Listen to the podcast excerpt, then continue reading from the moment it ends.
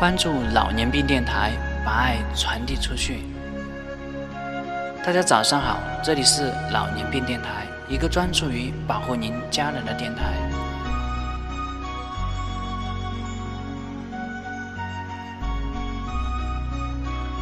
那么近期啊，这个美国的心脏学会它总结了心血管疾病认识的一些误区，并且针对这些误区呢，给出了一些正确的建议。那么建辉呢，今天的栏目呢，它主要是分享这十大误区。那希望呢，在这个过程中能够对你的生活有所帮助。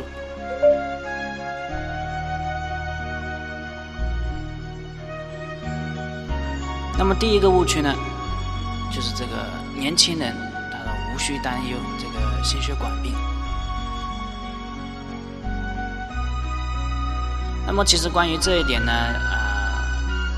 我们可以说，就是说，比如说当下你如果不去注意，不去关注自己的健康呢，那么未来一定会出现问题。那么要想远离这种心血管病，它现在主要是要养成健康的饮食和生活的习惯。第二个误区呢，就是有一些认为，他说我的父母他有心血管病，那么我一定也会得病，预防呢根本没有什么用。那么有家族病史的仅去表明自己未来的危险会高于其他人，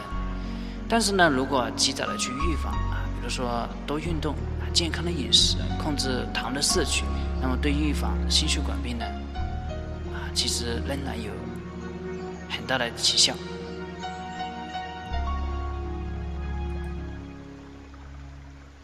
第三个呢，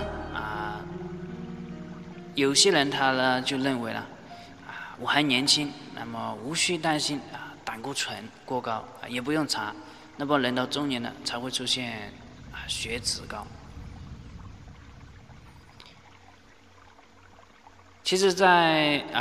心血管病的一些指南中，他就建议在20岁他就应该查血脂，那么之后呢，每5年查一次。如果家人肥胖或者说胆固醇过高，那么开始查血脂的时间呢，还应该更早。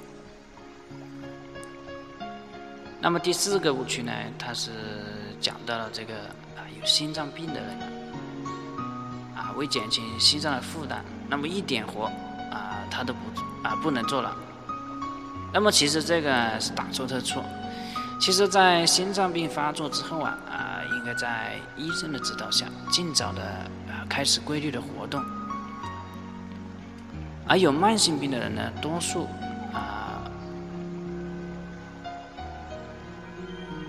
没不好活动，他们一般是每周至少要有2到2.5小时的中等程度的活动。第五个误区呢，有些人就认为，在有心脏病的人呢，他会感觉到这个胸口的疼痛，那么只要胸口痛他就是心脏病。那么其实这也不一定就是说，其实胸部的疼痛它是比较典型，它是比较典型的电视剧我们也常常这样演。其实在很多时呢，心脏病的发作呢之前呢其实没有胸口疼痛的感觉，那么特别对于老年人还是出现这种气短、想吐、头晕、眼花这些症状。那么为了谨慎起见呢，有不舒服的话呢，还是到医院检查，那么这样呢比较放心，也比较安全一些。那么第六个误区呢，关于这个腿痛的问题那么有些人就认为我的腿有点痛，不太舒服，那么年纪大了就会这样，不可能与心血管疾病有关系。其实腿部的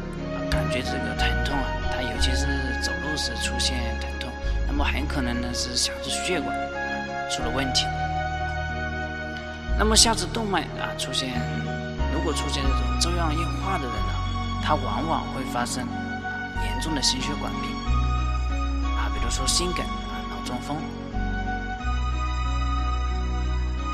那么目前呢病在腿上，那么险在心上啊，其实还是有这个说法。那么第七个误区呢，有些人他就认为有高血压就应该有不舒服的表现，身体不痛不痒就没事。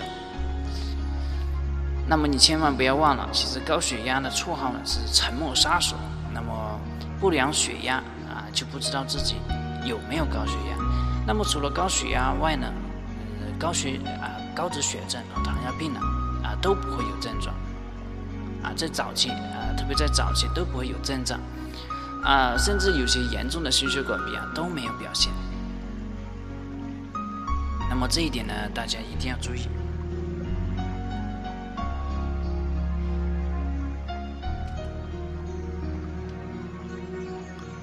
第八个误区呢，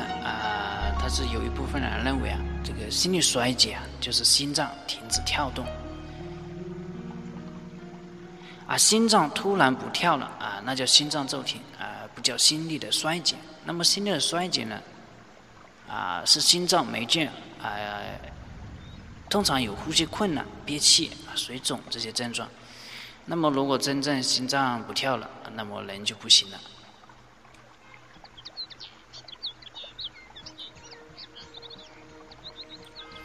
那么第九个误区有些人他就认为这个心跳快就是心脏病的前兆。那么其实心跳快的原因它有很多不一定有心脏病，比如说甲亢运动情绪紧张和发热有些情绪失常呢也表现为心率快那么这个时候呢，其实需要到医院做一些检查，比如说心电图心脏的一个彩照特别对于我们老年人呢，那么其实最终的确诊呢，他需要做这些检查，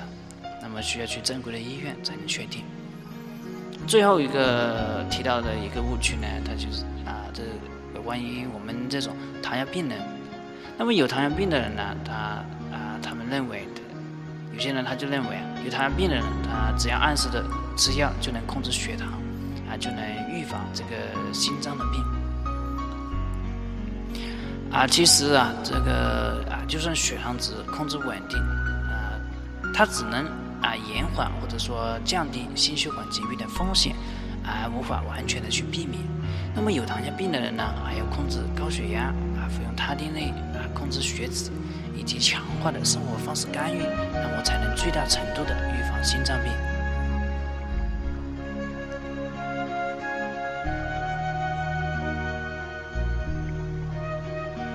那么这10大误区呢，其实在生活中其实我们在临床的工作中呢，它也经常会被患者去问到。当然有一些是专业的，有一些是常识。那么其实专业呢，它不需要大家太多的过于去深刻的去了解，而对于一些常识呢，